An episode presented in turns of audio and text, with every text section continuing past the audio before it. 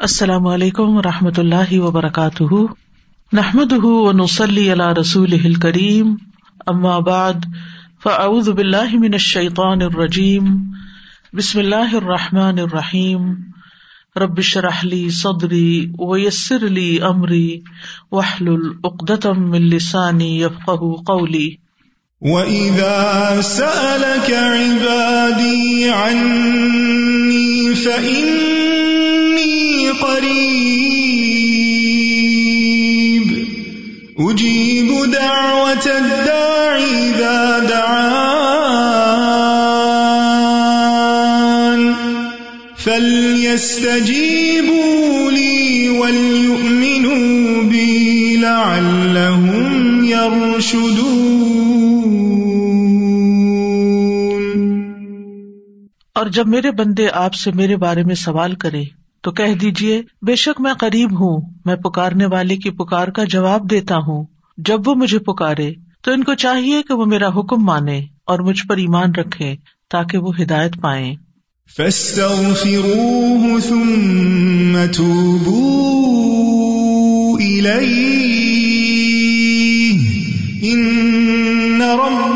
قریب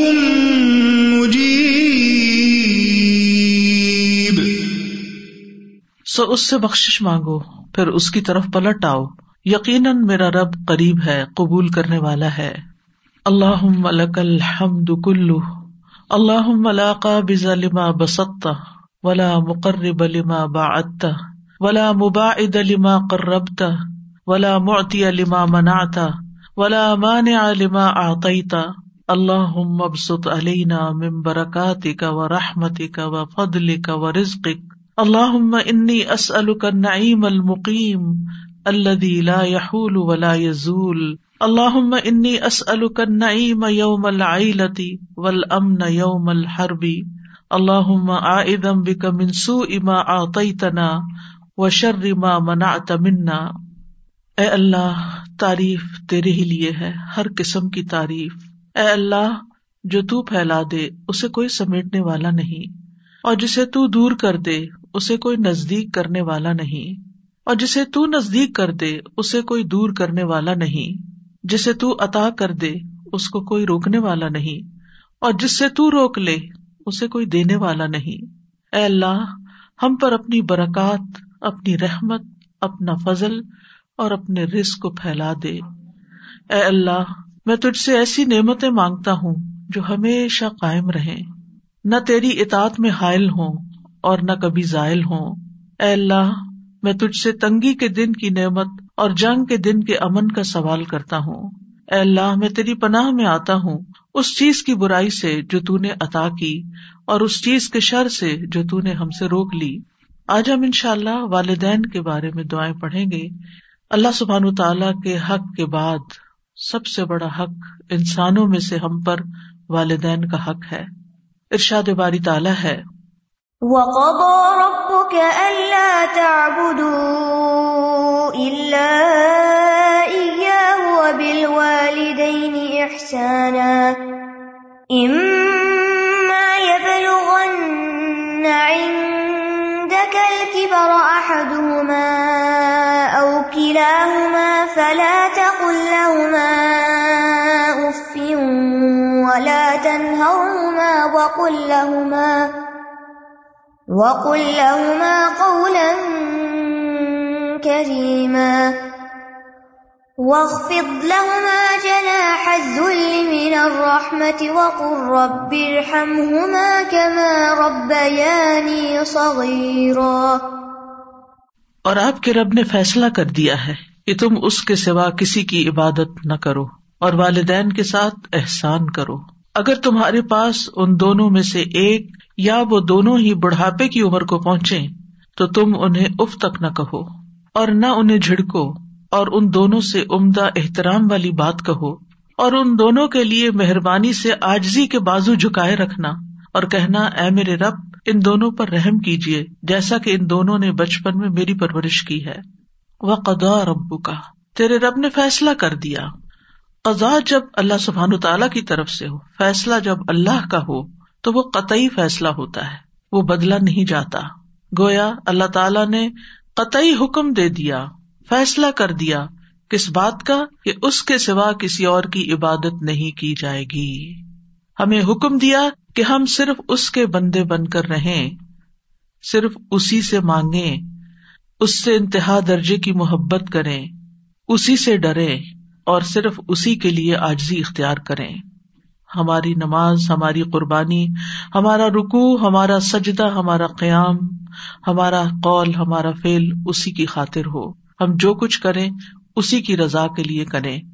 توحید کے بعد پہلا سبق پھر ہمیں والدین کے ساتھ احسان کا ملتا ہے۔ ایک ہی آیت میں اللہ سبحان تعالیٰ نے اپنی عبادت کے ساتھ ساتھ ہمیں والدین کے ساتھ حسن سلوک کا حکم دیا ہے۔ والدین کے ساتھ حسن سلوک کرنا ہم سب پر لازم ہے، واجب ہے، ضروری ہے اور بہت تاکید کے ساتھ اللہ تعالیٰ نے اس کا حکم ہمیں دیا ہے کہ وہ بال والدین احسانہ کہ اپنے اقوال کے ساتھ، اپنے زبان کے ساتھ اور اپنے عمل کے ساتھ، اپنے رویے کے ساتھ اپنے والدین کے ساتھ نیک سلوک کرو۔ یعنی ہر وہ بات ہر وہ کام جس سے والدین کو کوئی فائدہ حاصل ہو یا والدین کو اس سے کوئی خوشی حاصل ہو، تو یہی ان کے ساتھ حسن سلوک کرنا ہے۔ اور اس میں ان کی نافرمانی نہیں کرنا۔ یعنی کوئی بھی چیز اس وقت تک مکمل نہیں ہوتی جب تک اس کا منفی پہلو اس سے دور نہیں کر دیا جاتا۔ یعنی ایک پہلو تو یہ کہ ان کے ساتھ اچھا سلوک کرو اور دوسرا ساتھ یہ بھی کہ ان کے ساتھ بد سلوکی نہیں کرنا۔ امام ابن الجوزی رحم اللہ کہتے ہیں کہ والدین کے ساتھ حسن سلوک اس طرح ہوگا کہ جس چیز کا وہ حکم دے، اس میں ان کی اطاعت کی جائے گی، جب تک کہ وہ کام حرام یا ممنوع نہ ہو۔ ان کے حکم کو نفلی اعمال پر مقدم کیا جائے گا۔ یعنی آپ اپنے نفل چھوڑ سکتے ہیں ان کی ضرورت پوری کرنے کے لیے۔ والدین جس کام سے روک دے اس سے رکا جائے۔ ان پر خرچ کیا جائے۔ یعنی اپنا ذاتی کمایا ہوا مال ان پہ لگایا جائے۔ ان کی خواہشات کو پورا کیا جائے، ان کی خدمت میں انتہائی زور لگا دیا جائے یعنی اپنی جی جان سے ان کی خدمت کی جائے، اپنے ہاتھ پاؤں سے بھی۔ ان کے لیے ادب اختیار کیا جائے مینر فل ہوں۔ ان کی حیبت اپنے دل میں رکھی جائے، لہذا اولاد ان کے سامنے اپنی آواز اونچی نہ کرے اور ان کو پوری آنکھیں کھول کے نہ دیکھے یعنی جس کو کہتے نا آنکھیں دکھانا، ان کو اپنی آنکھیں نہ دکھائے۔ ان کو ان کے نام کے ساتھ نہ پکارے، ان کے پیچھے چلے، اور ان سے جو بھی کوئی ایسا کام سرزد ہو، جو اولاد کو ناپسند ہو، جو غیر معقول ہو، تو اس پر اولاد صبر کرے، لیکن ان کے ساتھ بدتمیزی اور بد اخلاقی کا برتاؤ نہ کرے۔ پھر فرمایا، اما یب لغن کل کی بار اگر ان میں سے تمہارے پاس کوئی بڑھاپے کی عمر کو پہنچ جائے یعنی پہلے تم والدین کے پاس تھے، تم ان کے محتاج تھے، اب بڑھاپے اور کمزوری کی وجہ سے وہ تمہارے پاس آ گئے اور وہ تمہارے محتاج ہو گئے، تمہارے ضرورت مند ہو گئے۔ تو ایسی صورت میں جب وہ تمہارے پاس رہتے ہیں، تو پھر کیا نہ کرو، فلا تق الحما اف، ان سے اف تک مت کہو۔ اف سے مراد ہر وہ کلام ہے جو سخت ہو، سختی سے بات کرنا یا کبھی ہو۔ ناپسندیدہ ہو، برا ہو، اصل میں اف ہر گندی اور قابل نفرت چیز کو کہتے ہیں۔ گندی اور قابل نفرت چیز اف۔ اربوں میں اف اور تف، اف ناخنوں کی میل کو کہتے ہیں اور تف وہ حقیر چیز جو زمین سے آپ اٹھاتے ہیں۔ یعنی بالکل بےکار سی۔ تو والدین کے لیے اف اور تف کا لفظ استعمال نہیں کر سکتے۔ تو محاورے میں کسی بری چیز سے اظہار نفرت کے لیے اف کا لفظ بولا جاتا ہے۔ یہ ایسا کلمہ ہے جس میں بیزاری اور اکتاہٹ پائی جاتی اف یعنی انسان اپنی بیزاری دکھاتا ہے اور اکتاہٹ دکھاتا ہے۔ تو ایسا کرنا منع ہے۔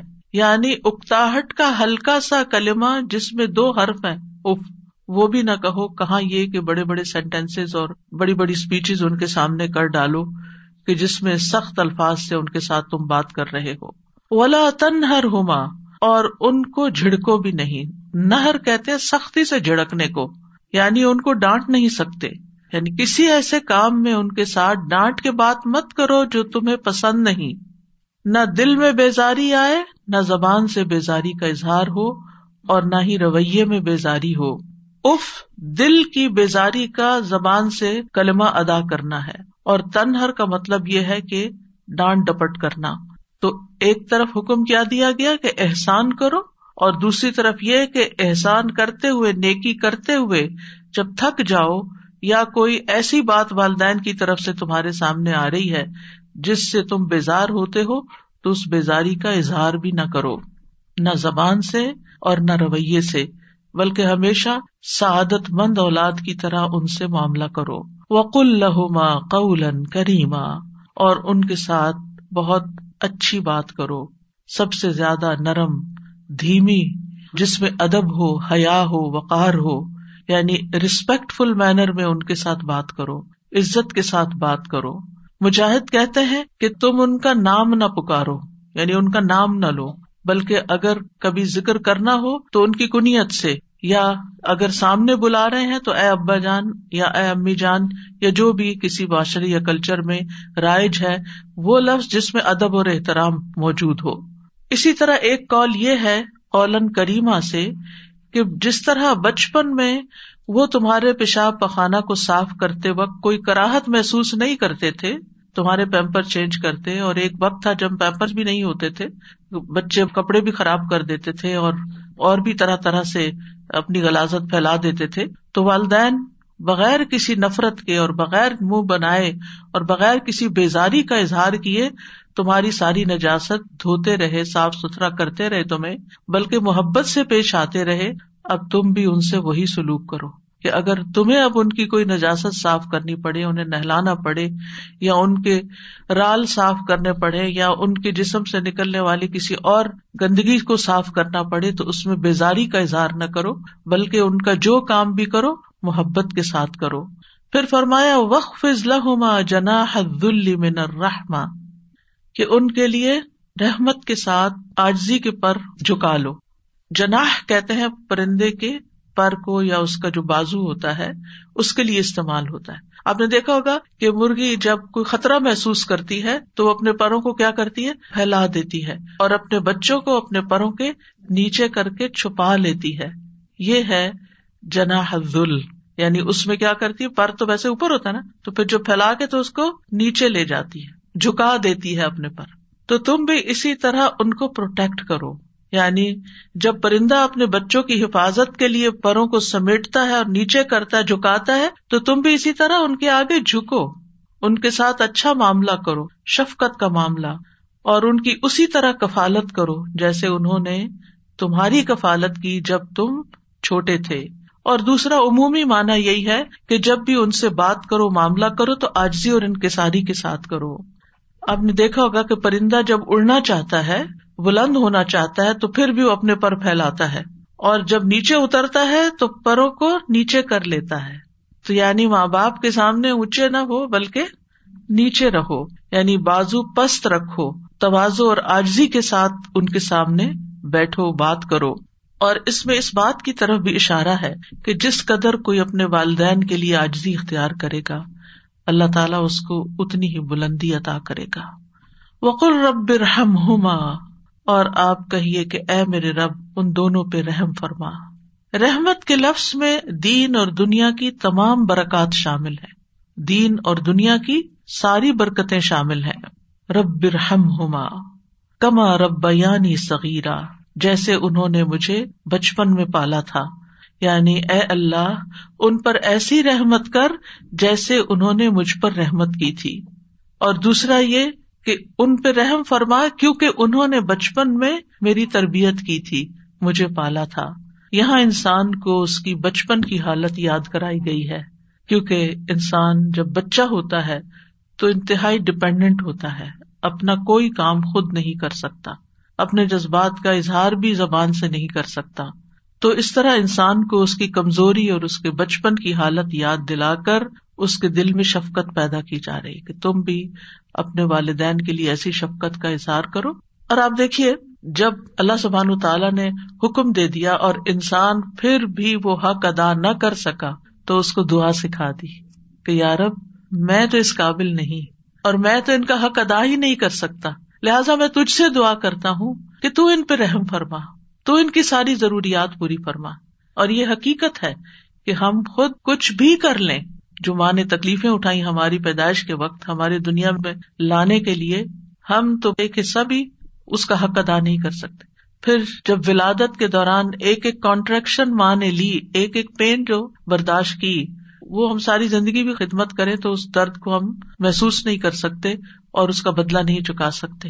پھر اس کے بعد جو دودھ پلایا اور جو ہماری نجاست صاف کی اور راتوں کو ہمارے لیے جاگ جاگ کر ہماری خدمت کی اور ہمارے لیے دعائیں کی، خود بھوکے رہ کے ہمیں کھلایا، ساری ضروریات ہماری پوری کی۔ تو یہ سب کچھ کس بات کا تقاضا کرتا ہے کہ ہم خود یارب حق ادا نہیں کر سکتے؟ تو ہی ان پر رحم فرما اور تو ہی ان کی تمام ضروریات پوری فرما۔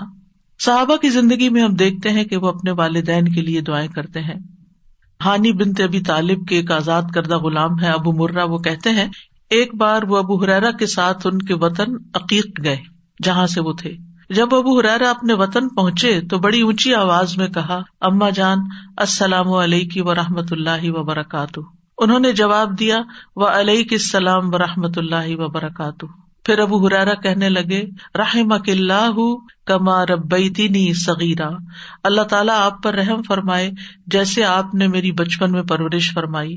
تو والدہ نے جواب دیا، فجزاک اللہ خیرن وردیا ان کا کما برر تنی کبیرا اے میرے بیٹے، تمہیں بھی اللہ بہترین جزا دے اور تم سے راضی ہو جائے جیسا تم نے میرے ساتھ بڑھاپے میں نیک سلوک کیا۔ یعنی جب اولاد والدین کو دعائیں دیتی ہے تو والدین اس سے بڑھ کر دعائیں دیتے ہیں۔ یہاں بھی آپ دیکھیں، ابو حرارا کی دعا چھوٹی ہے، لیکن والدہ کی دعا بڑی ہے۔ جزاک اللہ وردی ان کا اس میں دو چیزیں آ گئی کما برر تنی کبیرا۔ سلف صالحین اپنے والدین کے لیے خوب خوب دعائیں کرتے تھے۔ عامر بن عبد اللہ بن زبیر کہتے ہیں، میرے والد فوت ہو گئے تو میں نے پورا سال اللہ سے ایک ہی دعا مانگی۔ کہ اے اللہ میرے والد کو معاف فرما دے۔ یعنی مسلسل یہی دعا کرتے رہے۔ سفیان ابن اوینا کہتے ہیں، جو شخص پانچ نمازیں ادا کرتا ہے، گویا اس نے اللہ کا شکر ادا کیا۔ یعنی وہ شاکرین میں سے ہے۔ اور جو ہر نماز کے بعد والدین کے حق میں دعا کرتا ہے، تو اس نے ان دونوں کا بھی شکر ادا کیا۔ یعنی جو شخص نماز پڑھتا ہے اور پھر نماز میں دعا کر لیتا ہے، گویا وہ شکر گزاروں میں سے ہے۔ اور اس میں آپ دیکھیے کہ علماء یہ کہتے ہیں کہ جیسے اللہ سبحان تعالیٰ کے حق کے بعد سب سے بڑا حق پھر نبی صلی اللہ علیہ وسلم کا ہے، تو نماز میں جب تشہد پڑھتے ہیں، تو تشہد میں پہلے دروشی پڑھتے ہیں اور پھر اس کے بعد والدین کے لیے دعا کرتے ہیں۔ رب نغفرلی ولی والدیہ ولی یوم یقوم الحساب۔ یہ حکمت ہے اس دعا کے یہاں رکھے جانے کی۔ ہر بچے کو جسے نماز سکھائی جاتی ہے، اس کو یہ دعا بھی سکھائی جاتی ہے کہ ویسے تو ہم عام طور پر دعا کرنا بھول جاتے ہیں، لیکن جو بچہ نماز پڑھتا ہوگا، وہ ہر صورت یہ دعا کرے گا ہی کرے گا۔ اور اس طرح اولاد کی دعاؤں میں ماں باپ ہمیشہ جب تک وہ زندہ ہے شامل رہیں گے۔ چاہے والدین زندہ ہے یا والدین فوت ہو چکے ہیں، ہر دو صورت میں والدین کے لیے دعا کرنی چاہیے۔ ان کی اگر کوئی سختی یا ان سے کسی قسم کی کوئی ناگوار صورت حال زندگی میں پیش بھی آئی، تو بھی والدین اس بات کے حقدار ہیں کہ ان کے لیے دعائیں کی جاتی رہیں۔ اور جو شکر گزار ہوتا ہے، وہی اللہ تعالیٰ کا محبوب ہوتا ہے۔ اور شیطان کا کام کیا ہے؟ اس کا کیا کہنا تھا؟ ولا تجد اکثر ہم شاکرین کہ تو انسانوں کی اکثریت کو شکر گزار نہیں پائے گا۔ بلکہ ہونا یہ چاہیے کہ جہاں آپ کی کوئی ضرورت اٹکے، جہاں آپ کو کوئی پریشانی لاحق ہو، اتنی ہی والدین کے لیے دعائیں زیادہ بڑھا دیں۔ کثرت کے ساتھ دعائیں کریں اور خصوصاً سجدوں میں۔ یعنی آپ باندھ لیں کہ کس وقت آپ نے لازمن یہ دعا پڑھنی ہے، کیونکہ یہاں پر حکم دیا گیا وہ کل رب رحم ہوما کما رب یعنی سغیرہ کہ یہ کہتے رہیے کہ اے رب ان پہ رحم فرما جیسے انہوں نے مجھے بچپن میں پالا۔ لہذا بہتر یہی ہے کہ نماز میں سجدے میں تصبیحات پڑھنے کے بعد یہ دعا کم از کم ایک دفعہ تو ایک سجدے میں ضرور ہی ہو۔ اگر زیادہ ہو تو اور بھی اچھا کیونکہ ان احسن تم احسن تم لے انفسکم اگر تم نے احسان کیا تو اپنے ہی فائدے کے لیے کیا۔ اور پھر آپ دیکھیے کہ جو شخص والدین کے لیے دعا نہ کرے، وہ محروم ہے۔ بعض صحابہ کہتے ہیں، والدین کے لیے دعا نہ مانگنا اولاد کی زندگی کو تنگ کر دیتا ہے۔ بعض اوقات بچوں کی جاب نہیں لگتی، بعض اوقات ان کی شادی نہیں ہوتی، بعض اوقات ان کو اور طرح طرح کی مشکلات پیش آتی ہیں۔ ان کو یہی نصیحت کرنی چاہیے، ان کو یہی سبق سکھانا چاہیے کہ وہ اپنے والدین کے ساتھ حسن سلوک کریں۔ وہ ان کے ساتھ اچھے ہوں گے تو اللہ سبحان تعالیٰ ان پر مہربانی کرے گا۔ یہ مشکلات کے حل کے لیے پرابلمس کو دور کرنے کے لیے غم اور دکھ اور ڈپریشن کا علاج ہے کہ انسان زیادہ سے زیادہ والدین کے ساتھ احسان کا سلوک کرے۔ بلکہ جب کسی بھی انسان کے ساتھ احسان کرے تو سوچے کیا میں نے اپنے والدین کے لیے بھی کچھ کیا۔ اب دیکھیے کہ بعض اوقات ہم اپنے دوستوں کو رشتے داروں کو، اوروں کو کتنے بڑے بڑے گفٹ دے دیتے ہیں، لیکن ہم اپنے ماں باپ کی طرف سے صدقہ کرنا بھول جاتے ہیں۔ خاص طور پر رمضان میں آپ دیکھیے کہ ہم جہاں اپنی طرف سے، اپنے بال بچوں کی طرف سے، کسی کی طرف سے بھی کچھ کریں تو ماں باپ کو نہ بھولیں، ان کی طرف سے سب سے پہلے کریں۔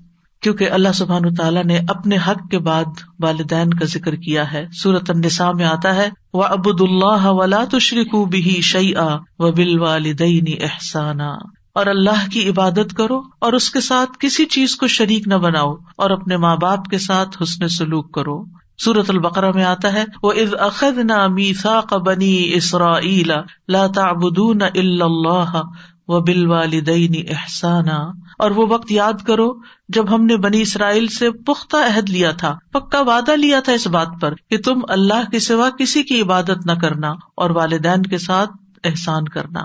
اللہ سبحان تعالیٰ اپنے شکر کے بعد والدین کے شکر کا حکم دیتے ہیں۔ سورت لقمان میں آتا ہے وسعی نل انسان اب والدئی حملت ام وحن الا وحن و فسال فی آمین. انشکر لی ولی والدئی الی المسیر اور ہم نے انسان کو اپنے والدین کے ساتھ نیک سلوک کا تاکیدی حکم دیا۔ اس کی ماں نے اسے کمزوری پر کمزوری سہتے ہوئے اپنے پیٹ میں اسے اٹھائے رکھا۔ یعنی پرگنسی کے دوران صحت مند سے صحت مند ماں کسی نہ کسی طرح ضرور متاثر ہوتی ہے۔ اور اس کے اوپر کمزوری کے پیچز آتے ہیں اور دو سال اس کے دودھ چھڑانے میں لگے۔ یعنی اپنی ہڈیوں کی کیلشیم تمہارے اندر ٹرانسفر کر دی۔ اسی لیے یہ حکم دیا کہ میرا شکر ادا کرو اور اپنے والدین کا بھی آخر میرے ہی پاس لوٹ کر آنا۔ ہے واپس تو میرے پاس آنا ہے، پھر میں تمہیں بتاؤں گا کہ تم کیا کر کے آئے ہو۔ تو انشکرلی ولی والدئی کا اور والدین میں سے بھی پھر یاد رکھیے، ماں کا حق زیادہ ہے، کیونکہ ماں بچے کے لیے تکلیفیں زیادہ اٹھاتی ہے۔ وسعی نل انسان اب والدئی احسانہ حملت ام کرہم و وداط کرہا و حمل و فسال سلاسون شہرا حتى اذا بلغ اشده وبلغ اربعين سنة، قال رب اوزعني ان اشكر نعمتك التي انعمت علي وعلى والدي وان اعمل صالحا ترضاه واصلح لي في ذريتي انی تبت الیک و انی من المسلمین اور ہم نے انسان کو اس کے ماں باپ کے ساتھ نیکی کرنے کی تاکید کی۔ اس کی ماں نے اسے ناگواری کی حالت میں اٹھائے رکھا۔ یعنی پرگنسی کا عرصہ جو ہے، وہ کوئی خوشگواری کا نہیں ہوتا۔ اس میں طرح طرح کی اٹھتے، بیٹھتے، چلتے، پھرتے، کھاتے، پیتے، لیٹتے، جاگتے، ہر حال میں عورت کو کوئی نہ کوئی تکلیف لاحق ہو رہی ہوتی ہے۔ اور اسے ناگواری کی حالت میں جانا یعنی جنم دینے کی جو تکلیفیں تھی وہ اپنی جگہ۔ اور اس کے حمل اور اس کے دودھ چھڑانے میں تیس مہینے لگ گئے یعنی ڈھائی سال کا عرصہ۔ یہاں تک کہ جب وہ اپنی پوری قوت کو پہنچا اور چالیس برس کو پہنچ گیا، تو اس نے کہا، اے میرے رب، مجھے توفیق دے کہ میں تیری اس نعمت کا شکر ادا کروں جو تو نے مجھ پر اور میرے ماں باپ پر انعام کی۔ اور یہ کہ میں وہ نیک عمل کروں جسے تو پسند کرتا ہے اور میرے لیے میری اولاد میں اصلاح فرما دے۔ بے شک میں نے تیری طرف توبہ کی اور بے شک میں حکم ماننے والوں میں سے ہوں۔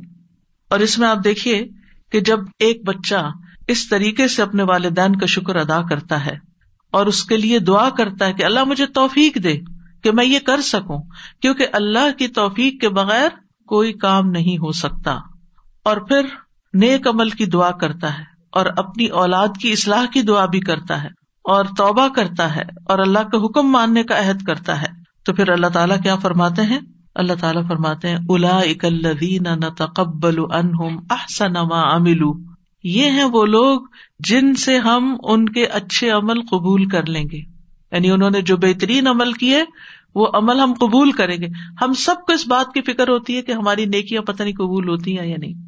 جو ماں باپ کے ساتھ نیک سلوک کرنے والا ہے، ان کے لیے اللہ تعالیٰ کا وعدہ یہ صورت الحکاب کی آیت نمبر ففٹین اور سکسٹین ہے کہ اللہ تعالیٰ ان کے نیک امال کو قبول کر لے گا۔ وہ نتجاوز ان سی آتیم فی اصحاب الجنہ اور ہم ان کی خطاؤں سے درگزر کر دیں گے۔ ایسے لوگ جن کی یہ صفات ہوں، جن کی یہ ٹریڈس ہوں، ان کی خطائیں ہم دور کر دیں گے۔ فی اصحاب الجنہ، وہ جنت والوں میں ہوں گے، جنت کے ساتھیوں میں سے ہوں گے۔ وعد صدق سچا وعدہ ہے اللہ کا۔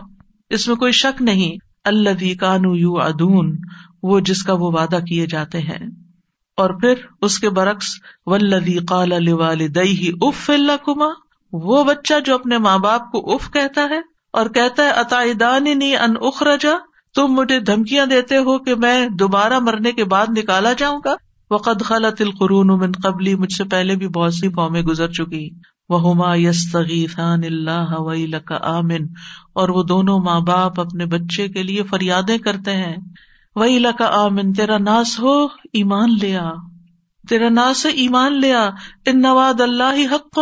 بے شک اللہ کا وعدہ سچا ہے۔ فیقول اللہ اساطیر الاولین تو وہ کہتا ہے، یہ سب دین کی باتیں، قرآن کی باتیں، پہلوں کی کہانیاں ہیں۔ تم مجھے کس بات کی دھمکی دیتے ہو؟ دنیا میں ایسا ہی ہوتا چلا ہے۔ تو یہ دو کردار ہیں۔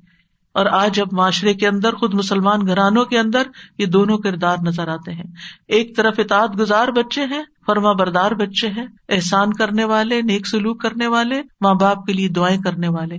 اور دوسری طرف وہ جو ماں باپ کی ہر نصیحت کو مذاق میں اڑانے والے اور اسے پرانی کہانیاں بتانے والے اور ایمان سے بھی نکل جانے والے۔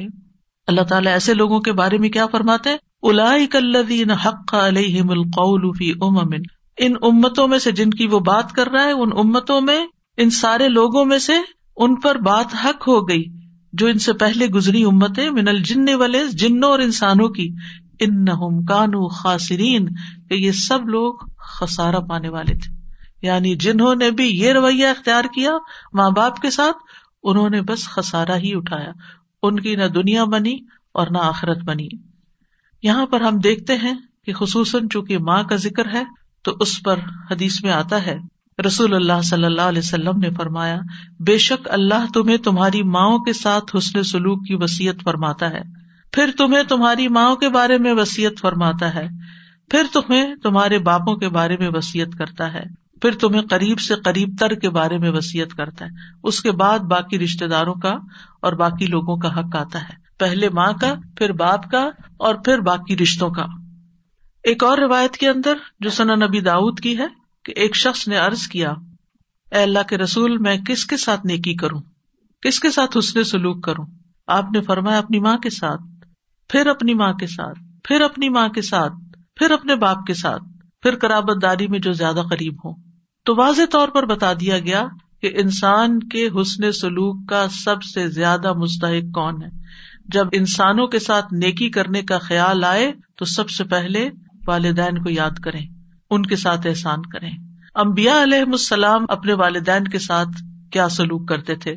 حضرت یاہیا کے بارے میں آتا ہے، یا یا خد الکتاب بقوہ و آتینا الحکم صبیہ و حنان ملدنا و زکات و کان تقیہ و برم بے والدئی و لم یکن جبارن آسیہ یہ اللہ سبحانہ تعالیٰ کی تعریف ہے یاہیا علیہ السلام کے بارے میں۔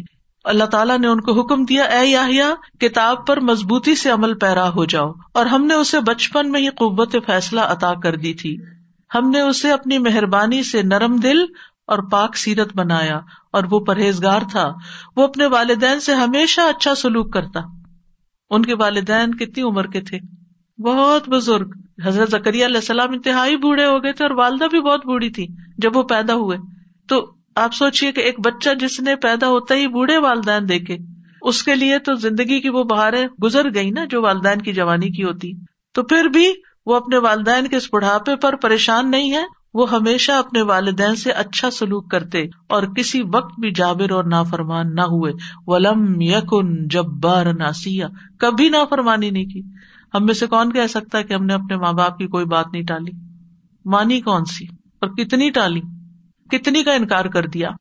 عیسیٰ علیہ السلام کی صفت میں آتا ہے و برم بے والدتی ولم یجعلنی جبارن شقیہ اور میں اپنی والدہ سے بہتر سلوک کرتا رہوں اور اس نے مجھے جابر اور بدبخت نہیں بنایا۔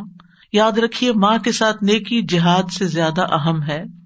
معاویہ بن جاہمہ کہتے ہیں میں نے رسول اللہ صلی اللہ علیہ وسلم کی خدمت میں حاضر ہو کر عرض کیا، اے اللہ کے رسول، میں آپ کے ساتھ مل کر جہاد کرنا چاہتا ہوں۔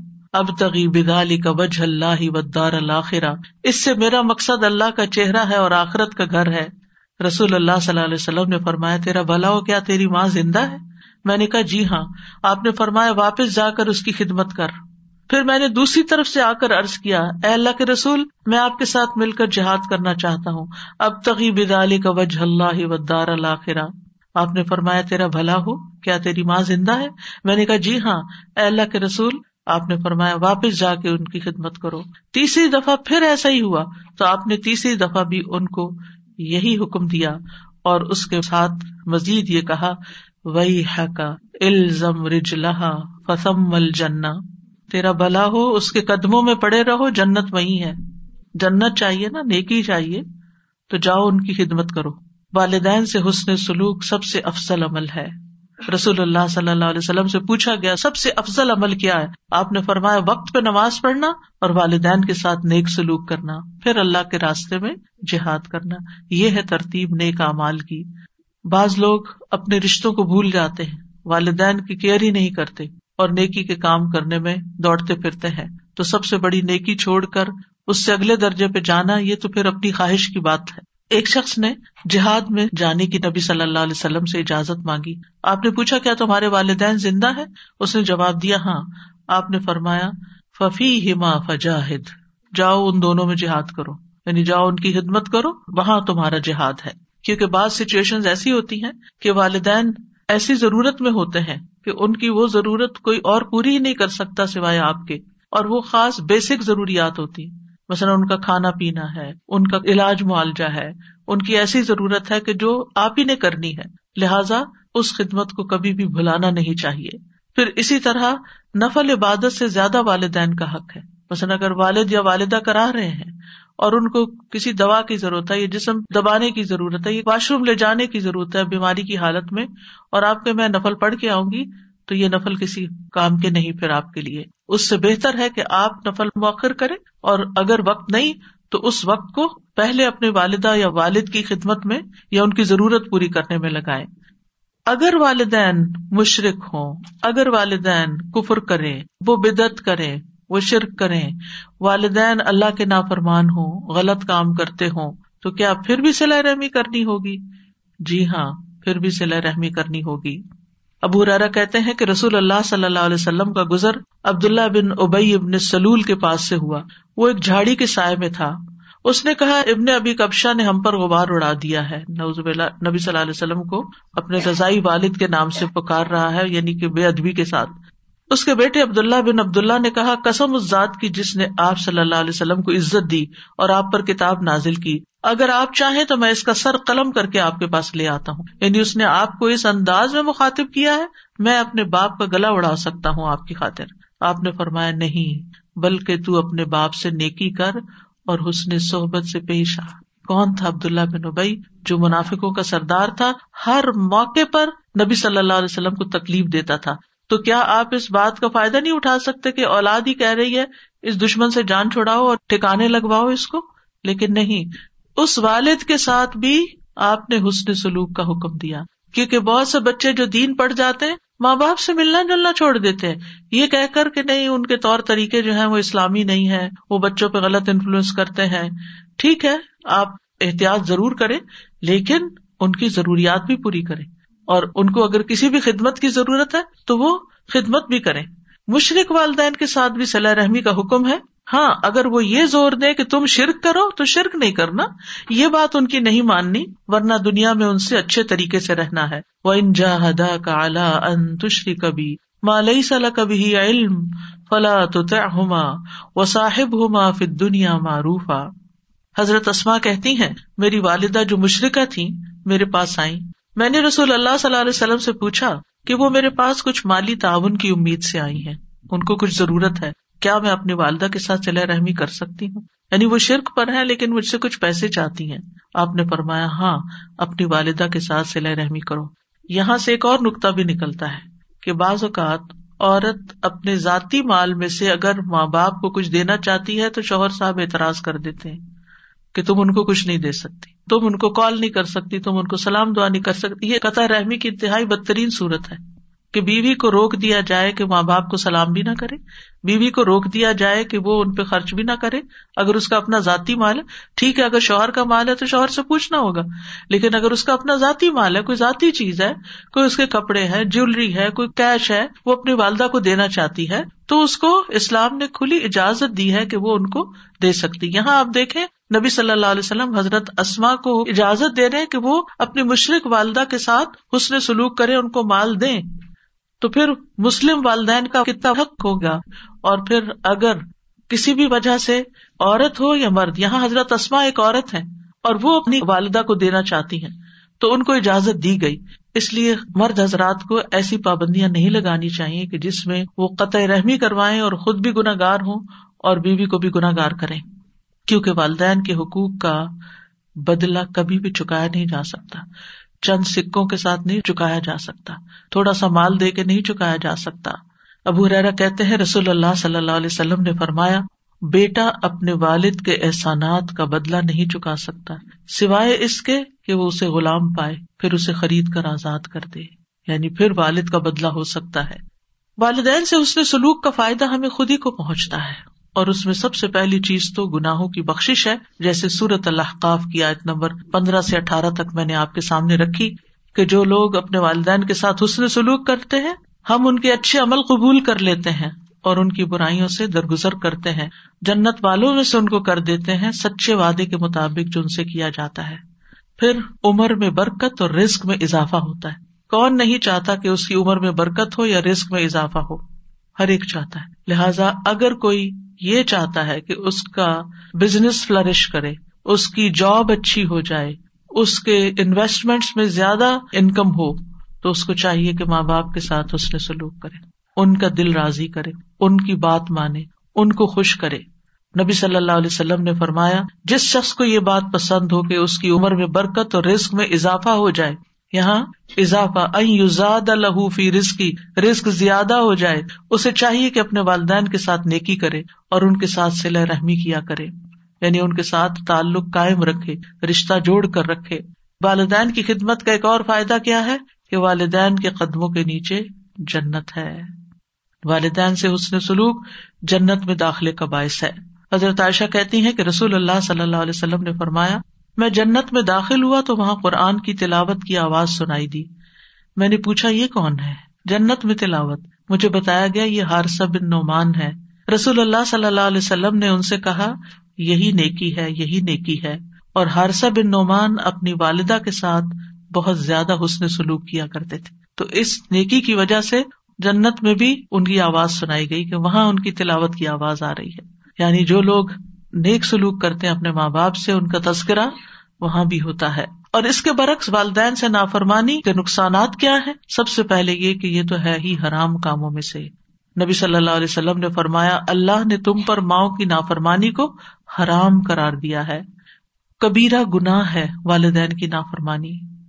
نبی صلی اللہ علیہ وسلم سے کبیرا گناہوں کے بارے میں پوچھا گیا، تو آپ نے فرمایا، اللہ کے ساتھ کسی کو شریک ٹھہرانا اور ماں باپ کی نافرمانی کرنا۔ والدین کی نافرمانی کرنے والا ملون ہے۔ رسول اللہ صلی اللہ علیہ وسلم نے فرمایا، اللہ ایسے شخص پر لانت کرے یعنی وہ رحمت سے دور ہو جائے، جس نے اپنے والدین کی نافرمانی کی یعنی ایک جائز بات نہیں مانی یا ان کو گالی دی۔ برا بھلا کہا۔ والدین کے نافرمان کی کوئی عبادت قبول نہیں ہوتی۔ رسول اللہ صلی اللہ علیہ وسلم نے فرمایا، تین لوگ ہیں، جن کی نہ فرض عبادت قبول ہوتی ہے، نہ نفل قبول ہوتی ہے۔ ان میں سے ایک والدین کا نافرمان اور بد سلوک۔ یعنی بات بھی نہیں مانتا اور سلوک بھی اچھا نہیں کرتا۔ دوسرے، احسان جتانے والا۔ تیسرے، تقدیر کو جٹلانے والا۔ پھر والد کی ناراضگی، اللہ کی ناراضگی ہے۔ نبی صلی اللہ علیہ وسلم نے فرمایا، رب کی رضامندی باپ کی رضامندی میں ہے اور رب کی ناراضگی باپ کی ناراضگی میں ہے۔ والدین کی نافرمانی سے عمر گھٹ جاتی ہے۔ کاب کہتے ہیں، اللہ اس بندے کو جلد ہلاک کر دیتا ہے جو اپنے ماں باپ کا نافرمان ہوتا ہے، تاکہ اس کو جلدی عذاب دے سکے یعنی قبر میں اور آگے آخرت میں۔ اور جب بندہ اپنے والدین کا فرما بردار ہوتا ہے، تو اللہ اس بندے کی عمر کو بڑھا دیتا ہے، تاکہ وہ نیکی اور خیر میں اور زیادہ اضافہ کر سکے۔ یعنی جتنی جتنی انسان کی عمر لمبی ہوتی ہے، اس کو نیکی کرنے کے زیادہ موقع مل جاتے ہیں۔ اتنے رمضان زیادہ اس کی زندگی میں اتنی نمازیں، اس کی زندگی میں زیادہ اتنی قرآن کی تلاوت، صدقہ خیرات بڑھتا ہی چلا جاتا ہے۔ صلف صالحین کہتے ہیں جو اپنے والدین کی نافرمانی کرتا ہے، اس کی اولاد بھی اس کی نافرمان بن جاتی ہے۔ والدین کے نافرمان کے لیے قبر میں بھی سزا ہے۔ عوام بن ہوشب رضی اللہ عنہ یہ صحابی ہیں، وہ کہتے ہیں، میں ایک دفعہ کسی بستی میں گیا، وہاں پڑاؤ کیا۔ اس کے پاس ایک قبرستان تھا۔ اثر کی نماز کا وقت ہوا تو وہاں سے ایک قبر پھٹی۔ یعنی قبر کھل گئی اور ایک آدمی نمودار ہوا۔ اس کا سر گدے کی سر کی طرح تھا اور جسم انسان کے جسم کی طرح تھا۔ وہ تین دفعہ ہینگا یعنی گدے کی آواز نکالی۔ پھر قبر اس کے اوپر مل گئی۔ تو گاؤں میں ایک عمر رسیدہ عورت اون کاٹ رہی تھی۔ تو ایک عورت نے کہا، وہ بوڑھی عورت دیکھ رہے ہو؟ میں نے کہا ہاں اسے کیا ہے؟ اس نے کہا، وہ اس کی ماں ہے۔ میں نے پوچھا، اس کا قصہ کیا ہے؟ اس نے بتایا کہ یہ شراب پیتا تھا۔ جب وہ جانے لگتا تو ماں کہتی اے بیٹے، اللہ سے ڈر جاؤ، کب تک تم شراب پیتے رہو گے؟ اس نے کہا، تم ایسے ہی ہینگتی رہتی ہو جیسے گدا ہینگتا ہے، جیسے عام طور پہ بچے ماں باپ کو واپس سنا دیتے کہ آپ گرمبل کرتے ہیں، آپ یہ کرتے ہیں، آپ وہ کرتے ہیں۔ تو اس نے ماں کو نصیحت کو کیا کہا گدے کی طرح ہینگتی ہو۔ پھر وہ اثر کے بعد فوت ہو گیا۔ تو یہ وہ بندہ ہے جو ہر روز اپنی قبر سے نکلتا ہے، تین دفعہ ہینگتا ہے، پھر قبر اس پر مل جاتی ہے۔ اتنی بڑی عبرت۔ والدین کی نافرمانی کا نقصان کیا ہے کہ ایسا شخص جنت میں داخل نہیں ہوگا؟ نبی صلی اللہ علیہ وسلم نے فرمایا، تین آدمی جنت میں داخل نہ ہوں گے، نہ ہی قیامت کے دن اللہ ان کی طرف دیکھے گا۔ نمبر ایک، والدین کا نافرمان، نمبر دو، مردوں کی مشابہت اختیار کرنے والی عورت۔ یعنی ہے عورت، اللہ نے اس کو عورت پیدا کیا اور وہ مرد بنی پھرتی ہے۔ اور تیسرے، دیوس۔ یعنی وہ بغیرت انسان جو اپنے گھر والوں میں بے حیائی کو دیکھتا ہے اور اس کو برا نہیں لگتا۔ اور قیامت کے دن ان تین آدمیوں کی طرف اللہ تعالیٰ دیکھے گا بھی نہیں۔ ایک والدین کا نا فرمان دوسرے آدی شرابی اور تیسرے دے کر احسان جتانے والا۔ تو پھر والدین کے ساتھ کیا کیا جائے؟ کیسے ان کو راضی کیا جائے؟ کیسے ان کا حق ادا کیا جائے؟ کیسے حسن سلوک کیا جائے؟ اس میں سب سے پہلی بات یہ ہے کہ ان کی خدمت کی جائے۔ اگر وہ زندہ ہے تو پھر ان کے کام کیے جائیں۔ پھر دوسری بات یہ کہ جائز کاموں میں ان کی اطاعت کی جائے اور نافرمانی نہ کی جائے۔ ہاں اگر کوئی ناجائز بات وہ کہتے ہیں تو وہ نہ مانی جائے۔ پھر یہ کہ ایسے کام کیے جائیں کہ والدین کے دل سے دعائیں نکلیں۔ نبی صلی اللہ علیہ وسلم نے فرمایا، تین قسم کے لوگوں کی دعائیں قبول ہوتی ہیں اور ان کی قبولیت پہ کوئی شک نہیں۔ ان میں سے ایک والد کی دعا جو وہ اپنی اولاد کے لیے کرتا ہے اور وہ کب کرے گا؟ جب اس کا دل خوش ہوگا اولاد کی طرف سے۔ پھر اور والدین کو رلانے سے باز رہنا چاہیے۔ یعنی ماں باپ کو رونے نہیں دینا چاہیے۔ کوئی ایسی بات، کوئی ایسا کام، کوئی ایسا طریقہ نہیں اختیار کرنا چاہیے کہ ماں باپ رونا شروع کر دیں۔ ایک آدمی رسول اللہ صلی اللہ علیہ وسلم کی خدمت میں حاضر ہوا اور کہنے لگا، میں ہجرت پر آپ سے بات کرنے آیا ہوں اور اپنے والدین کو روتا ہوا چھوڑ گیا وہ تو یہ بتا رہا تھا نا کہ میں اتنے بڑا کام کیا۔ آپ نے فرمایا، واپس جاؤ۔ جیسے تم نے انہیں رلایا، اسی طرح انہیں ہنساؤ۔ پھر اسی طرح والدین سے اگر کوئی غلطی ہو جائے تو ان کو رسوا نہ کیا جائے، ان کی برائیاں نہ کی جائیں۔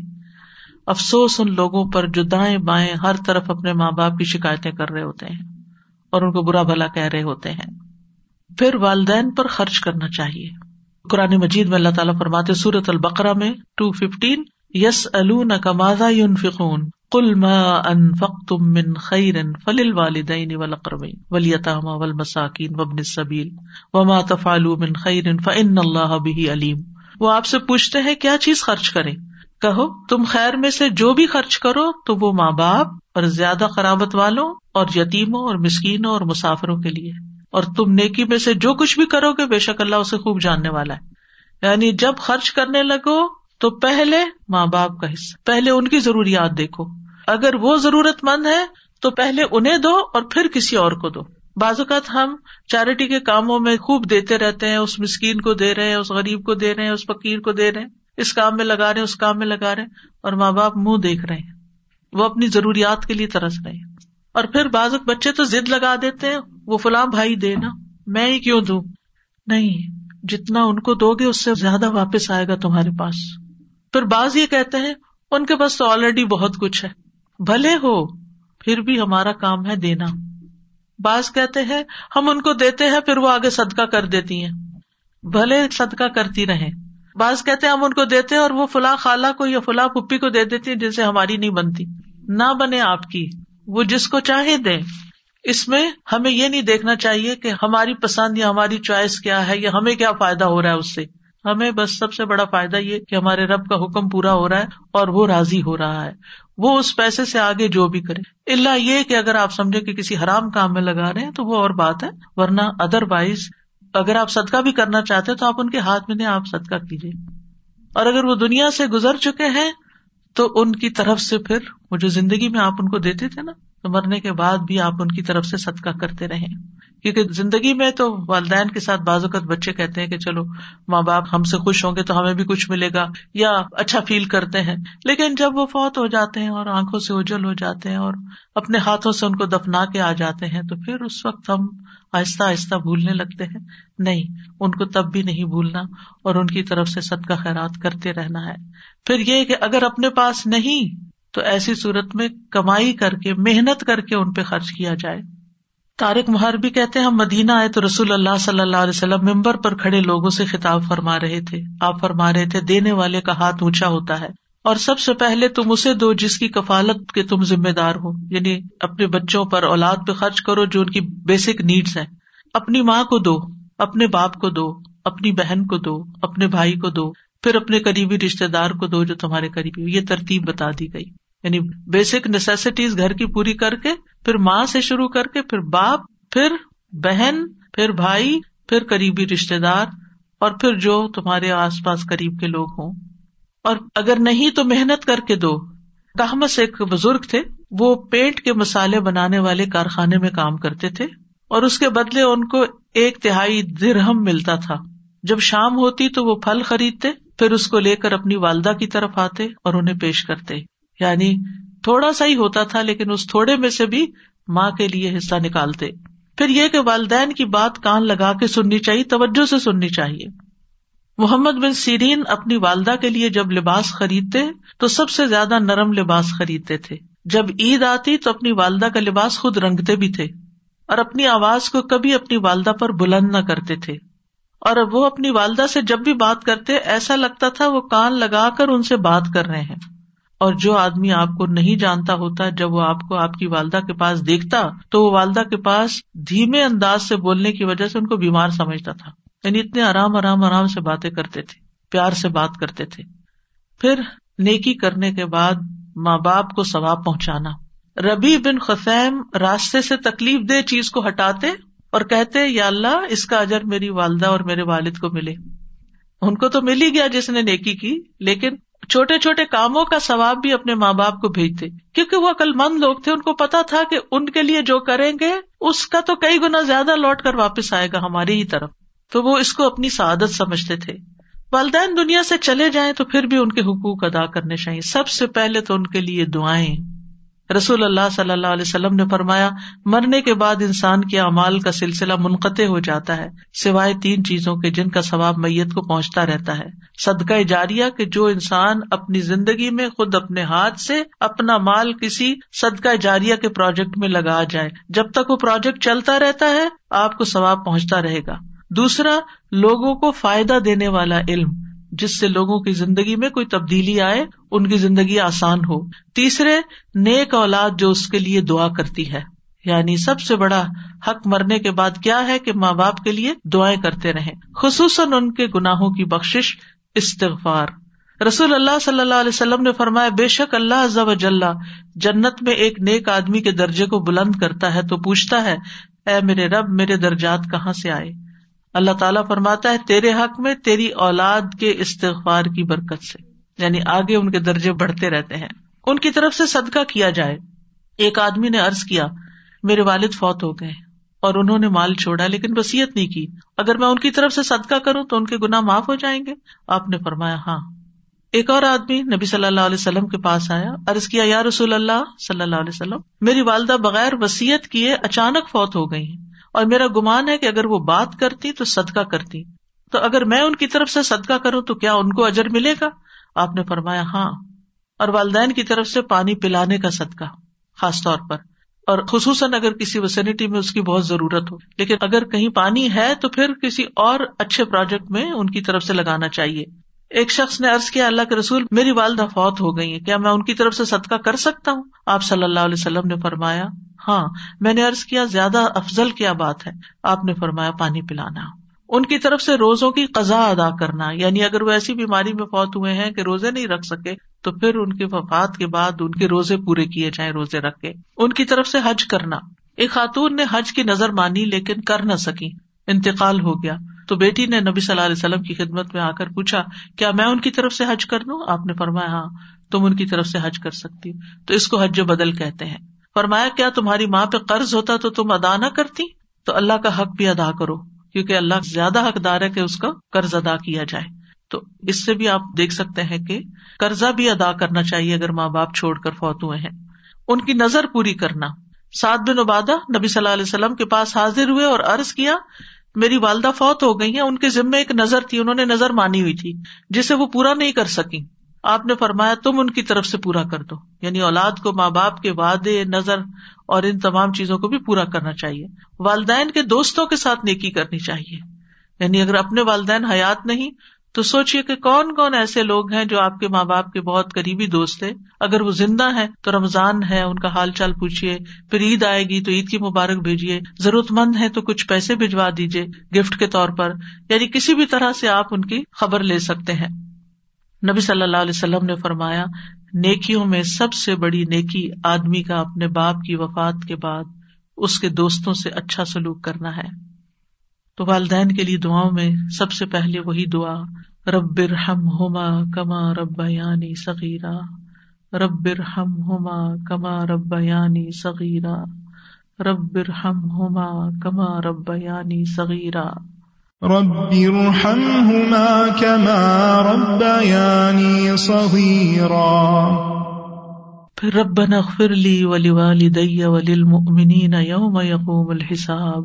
ربنا اغفر لي ولوالدي وللمؤمنين يوم يقوم الحساب.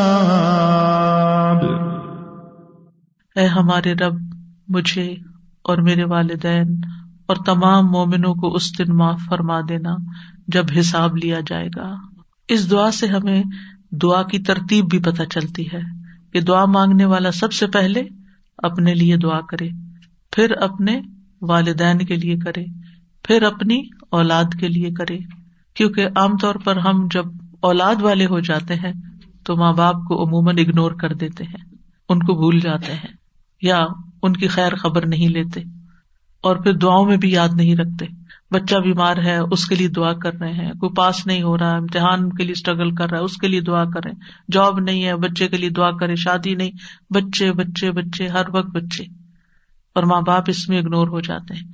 اگر وہ زندہ ہو اور گھر میں ہو تو بھی وہ منہ دیکھتے رہتے ہیں۔ کب یہ بچوں سے فارغ ہوگی تو مجھے بھی کوئی کھانا پانی پوچھے گی۔ یعنی عموماً ترتیب یہی ہے۔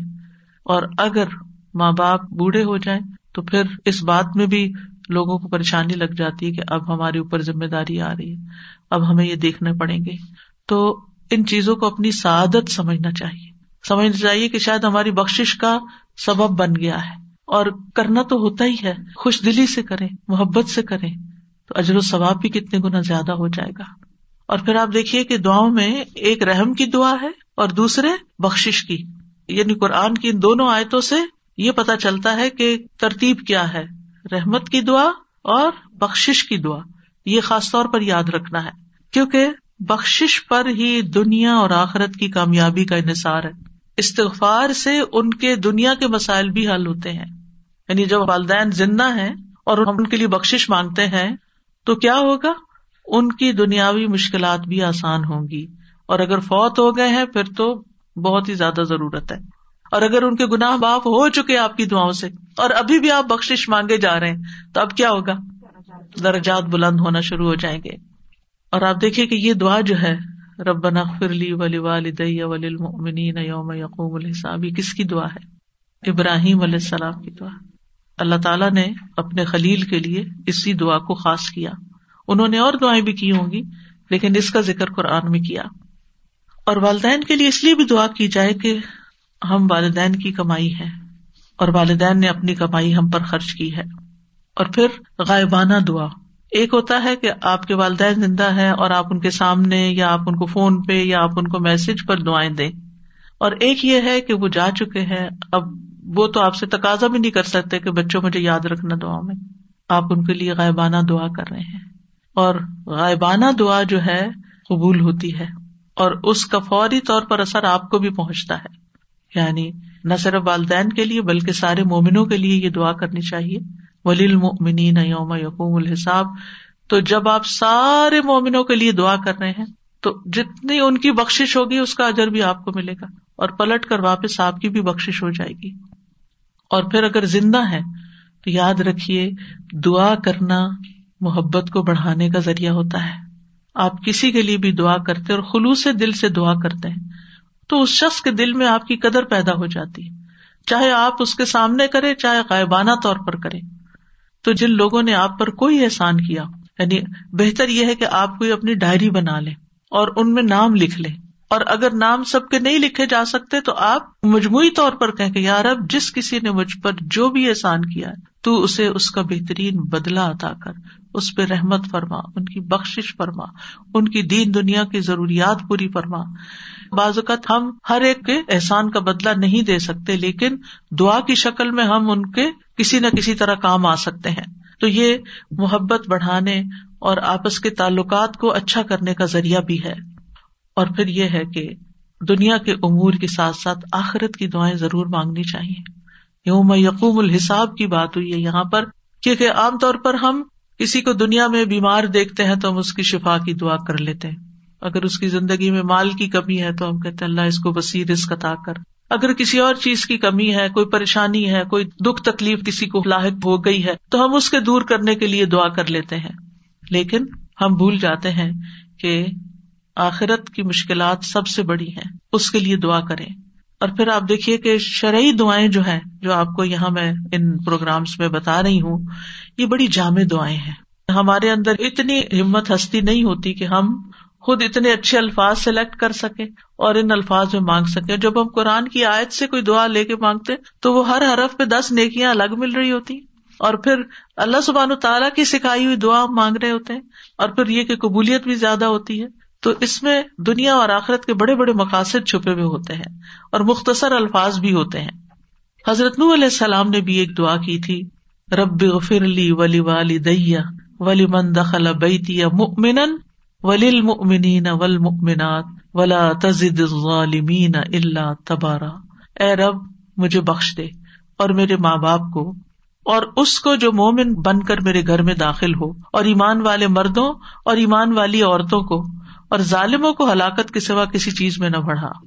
تو انہوں نے جہاں دعائیں کی، وہاں ظالموں کے لیے بد دعا بھی کی، کیونکہ ان کی قوم ساڑھے نو سو سال کی تبلیغ کے بعد بھی حد سے بڑھ گئی تھی۔ اب اس کا خاتمہ ضروری ہو گیا تھا۔ کیونکہ انہوں نے کہا کہ ولا اللہ فاجن کفارا ان کی تو اولادیں بھی بڑی نافرمان اور نا شکری ہیں، کہیں سے کوئی خیر نظر ہی نہیں آ رہی، تو بہتر ہے اس نسل کو، اس قوم کو اب ملیا میٹ کر دیا جائے۔ پھر ہے سورت النمل میں حضرت سلیمان علیہ السلام کی دعا، رب اوزعنی ان اشکر نعمتک اللتی انعمت علیہ و علی والدیہ و ان اعمل صالحا ترضاہ و ادخلنی برحمتک فی عبادک اے میرے رب، مجھے توفیق دے کہ میں تیری اس نعمت کا شکر ادا کر سکوں جو تو نے مجھے اور میرے والدین کو عطا کی۔ اور اس بات کی بھی کہ میں ایسے اچھے عمل کروں جو تجھے پسند ہو اور اپنی رحمت سے مجھے اپنے سالے بندوں میں داخل فرما۔ رب اوزعني ان اشكر نعمتك التي انعمت علي وعلى والدي وعلى والدي وان اعمل صالحا ترضاه وادخلني وادخلني برحمتك في عبادك الصالحين آمين آپ کو معلوم ہے کہ یہ دعا سلمان علیہ السلام نے کی تھی۔ صورت النمل میں آتا ہے، یہاں تک کہ جب وہ چیونٹیوں کی وادی میں آئے تو ایک چیونٹی کہنے لگی، اے چیونٹیوں، اپنے گھروں میں داخل ہو جاؤ۔ سلیمان اور اس کے لشکر تمہیں کچل نہ ڈالیں اور وہ اس کا شعور بھی نہ رکھتے ہوں۔ تو اس کی بات سے سلمان علیہ السلام ہنستے ہوئے مسکرا دیے۔ اور کہنے لگے، اے میرے رب، مجھے توفیق دے کہ میں تیری ان نعمتوں کا شکر ادا کروں جو تو نے مجھ پر کی اور میرے والدین پر انعام کی، کیونکہ ان کے والد داؤد علیہ السلام تھے، ان پر بھی اللہ نے بڑے احسان کیے تھے۔ اور یہ کہ میں وہ نیک عمل کروں جس سے تو راضی ہو جائے۔ کتنی خوبصورت دعا ہے۔ اللہ ایسی نیکی کی توفیق دے دے کہ جس سے تو خوش ہو جائے۔ کیونکہ ایک مومن کی سب سے بڑی تمنا، طلب اور تڑپ یہ ہوتی ہے کہ میرا رب مجھ سے راضی ہو جائے۔ تو اللہ مجھے وہ کام سکھا دے، وہ رستہ بتا دے کہ جس سے میں تجھے راضی کر سکوں اور مجھے اپنی رحمت کے ساتھ اپنے نیک بندوں میں شامل کرے۔ کیونکہ نیک بندوں کے ساتھ انسان جب رہتا ہے، تو نیک بندوں پہ جو رحمتیں آتی ہیں، وہ ہم پر بھی آتی ہیں۔ نیک بندوں کے صحبت میں جب انسان ہوتا ہے، تو ان سے کوئی نیکی کا سبق ہی لیتا ہے۔ نیک مجلس میں جب انسان بیٹھ کر جاتا ہے، تو اللہ تعالیٰ ان سب کو بخش دیتا ہے۔ جیسے وہ حدیث سیارہ ہے نا کہ کچھ فرشتے جو ہیں وہ گلیوں بازاروں میں گھومتے رہتے ہیں۔ پھر جب لوگ ایک جگہ کسی جگہ پر بیٹھ کر مل کر اللہ کو یاد کرتے ہیں، تو پھر اس وقت جب مجلس ختم ہوتی ہے تو فرشتے اللہ تعالیٰ کے پاس پہنچتے ہیں۔ اللہ تعالیٰ پوچھتے ہیں کہ یہ کیا مانگ رہے تھے اور کس چیز سے پناہ مانگ رہے تھے۔ اور اس وقت فرشتے کہتے وہ ایک شخص ایسے ہی آ کے وہاں بیٹھ گیا تھا۔ تو اللہ تعالیٰ کیا فرماتے ہیں کہ یہ وہ لوگ ہیں کہ جن کے ساتھ بیٹھنے والا بھی بد بخت نہیں ہوتا، نامراد نہیں ہوتا۔ میں نے اس کو بھی بخش دیا۔ اس کی بھی بخش ہو گئی لہٰذا کتنا ضروری ہے کہ ہم ان مجالس کا اہتمام کریں اور ان میں اس نیت سے بھی حاضر ہو کہ اللہ یہاں سے نکلے تو ہماری بخش ہو چکی ہو۔ تو نیک صحبت دنیا میں بھی خوشی کا باعث ہوتی، کیونکہ نہ انہوں نے آپ کے لیے بدگمانی کرنی، نہ انہوں نے آپ کو کوئی تانے دینے، نہ انہوں نے آپ کی جا کے کہیں غیبت چگلی کرنی اور نہ انہوں نے آپ کو کوئی دھوکا فریب دینا۔ انہوں نے آپ کے ساتھ حسن سلوکی کرنا ہے اچھا معاملہ ہی کرنا ہے خیر خواہ کرنی ہے، آپ کو کوئی اچھی بات ہی سکھانی ہے۔ اور ان کی نیکی کی وجہ سے ان پہ جو رحمت آ رہی ہے، اللہ تعالیٰ آپ کو بھی اس میں سے حصہ دے گا۔ اور ان کی جو بخش کا وعدہ اللہ نے کیا، اللہ تعالیٰ ہمیں بھی اس بخش میں حصہ دے دے گا۔ تو اس لیے انسان کو دنیا میں بھی، آخرت میں بھی ایسی صحبتوں کی تلاش ہونی چاہیے اور اس کی قدر کرنی چاہیے اور ان کو کسی قیمت پر ہاتھ سے نہیں جانے دینا چاہیے۔ اب دیکھیے کہ یوسف علیہ السلام کو اللہ تعالیٰ نے نبوت بھی عطا کی، بادشاہت بھی عطا کی، لیکن انہوں نے کیا مانگا پھر؟ فاطر السماوات والارض، انت ولی فی الدنیا والآخرہ، توفنی مسلمن و الحقنی بالصالحین۔ کہ اللہ مجھے اسلام کی حالت میں فوت کرنا اور نیک لوگوں کا ساتھ دینا۔ الحقنی بالصالحین۔ ایک انسان کو دنیا میں یہ دو چیزیں مل جائیں، نبوت اور بادشاہت، اس سے بڑی کوئی چیز دنیا میں ہے؟ دنیا میں ہر چیز ان کے لیے مسخر کر دی گئی۔ وہ آتے نا سورج جسم میں اپنے لیے جو چاہے بنا سکتا تھا۔ بالکل مختار ہو گئے تھے زمین پر، ہر طرح کے احکامات ان کے جاری ہوتے تھے۔ ان کی کوئی بات ٹالی نہیں جاتی تھی۔ وہ جو چاہتے کرتے، اور دوسری طرف اللہ کی طرف سے ان کو نبوبت کا اعلیٰ درجہ لیکن ان کے دل میں کیا خواہش ہے؟ دنیا کی نہیں۔ اللہ نہیں کہ اللہ نیک لوگوں کا ساتھ دے۔ تو حضرت سلمان علیہ السلام نے بھی کیا کہا؟ رب اوزینی اوزینی کا لفظ جانے اس کا مطلب ہوتا ہے، یا اللہ مجھے روک لے کہ میں تیرے احسان کا شکر ادا کروں۔ مجھے توفیق دے یعنی مجھے اس چیز کے لیے پابند کر دے کہ میں ایسا کرتا رہوں۔ یعنی جس قدر تو نے مجھ پر اور میرے والدین پر احسانات کی بارش کی ہے، اس کی وجہ سے کہیں میرا نفس بے قابو نہ ہو جائے۔ ہوتا نا جب نعمتیں ملتی، صحت بھی ہو، آپ کی طاقت بھی ہو، ہمت بھی ہو، مال بھی ہو، اور آپ کے ریسورسز بھی ہو، ہر چیز آپ کے لیے آسان ہو۔ سلمان علیہ السلام تو صرف انسانوں پہ نہیں، پرندوں چیوٹیوں اور ہر مخلوق پر حکومت کر رہے تھے۔ اتنی بڑی حکومت تو کسی انسان کو نہیں ملی۔ جب انسان کو اتنی نعمتیں مل جائیں تو بعض اوقات انسان کا نفس آپے سے باہر ہو جاتا ہے۔ تو نے کیا کہا یار اب ان نعمتوں کی فراوانی کے ساتھ تو مجھے روک لینا اور اس بات کی توفیق دینا کہ میں ان پہ تیرا شکریہ ادا کرتا رہوں۔ کہیں میں ان میں سے کسی چیز کے اوپر تکبر نہ کر بیٹھوں، غرور نہ آ جائے اور میں وہی کام کرتا رہوں جو تجھے پسند ہے۔ اور پھر آپ دیکھیے کہ احسانات کو یاد کر کے دعا کر رہے ہیں۔ اللہ تو نے مجھ پر اتنے احسان کیے، یہ بھی دعا کا ایک کرینا ہے۔ کہ اللہ مجھ پہ تو نے احسان کیا، اللہ تو نے میرے والدین پہ احسان کیے اب تو مجھے نیکی کے کاموں کی توفیق دے دے۔ ایک صحابی اپنی والدہ کے لیے دعا کیا کرتے تھے اللہ جعلنی من المقربین وجا امی من الحور العین۔ اے اللہ مجھے مقربین میں سے بنا دے اور میری ماں کو حور العین بنا دے۔ بعض لوگ یہ سمجھتے ہیں کہ قرآن مجید میں یا حدیث میں جہاں حور العین کی بات ہوئی، اس سے مراد جنت کی حوریں ہیں اور اس میں دنیا کی عورتیں جو ہیں، ان کے علاوہ کوئی اور مخلوق ہے۔ اصل میں حور العین جنتی عورتوں کی صفت بھی ہے۔ یعنی جو عورتیں جنت میں جائیں گی، انتہائی خوبصورت ہوں گی۔ یعنی جنت کی خوبصورت ترین عورتوں میں شامل کر لے۔ ایک عورت کے لیے سب سے زیادہ کس چیز کی خواہش ہوتی؟ ہے یعنی ایک عورت کی کمزوری ہے نا کہ وہ خوبصورت ہو۔ تو وہ اپنے لیے مقرب ہونے کی دعا بھی کر رہے ہیں اور پھر اپنی والدہ کے لیے انتہائی نیک اور خوبصورت عورتوں میں شامل ہونے کی دعا بھی کر رہے ہیں۔ اللہ سبحان تعالیٰ ہمیں اپنے والدین کے حق ادا کرنے کی توفیق دے اور اگر کوئی کبھی کوتا رہ گئی ہے تو وہ دعاؤں سے پوری ہو سکتی ہے۔ اگر ہم نے زندگی میں ان کی قدر نہیں کی اور ان کے لیے دعاؤں کے دروازے بند ہو گئے تو اب ہم ان کے لیے دعائیں کریں تاکہ ہم اس کمی کو پورا کریں۔ ہم نے خدمت نہیں کی اور ہمیں ریگریٹس ہیں۔ صرف ریگریٹ سے کچھ نہیں بنتا۔ ریگریٹس انسان کے عمل کی قوت کو کم کر دیتے ہیں۔ جتنا زیادہ آپ ریگریٹ کریں گے، کاش میں یہ کر لیتا، کاش میں وہ کر لیتا، میں نے یہ کیوں نہ کیا، میں نے وہ غلطی کیوں کر دی؟ تو شیطان کی طرف سے کیا ہوتا ہے کہ انسان کو بس وہ غمگین رکھتا ہے، پریشان رکھتا ہے۔ تو غم اور پریشانی میں ہمارے عمل کی قوت کم ہو جاتی ہے۔ لہٰذا ریگریٹس کو آلٹرنیٹلی تبدیل کر کے ریپلیس کر کے ان کی جگہ دعاؤں کی کثرت کر دیں۔ اللہ ہمیں توفیق عطا فرمائے۔ واخر داوانا الحمد اللہ رب العالمین۔ سبحان اللہ و بحمد کا اشحد اللہ اللہ اللہ انت۔ استخر کا و اطوب السلام علیکم و رحمۃ اللہ وبرکاتہ۔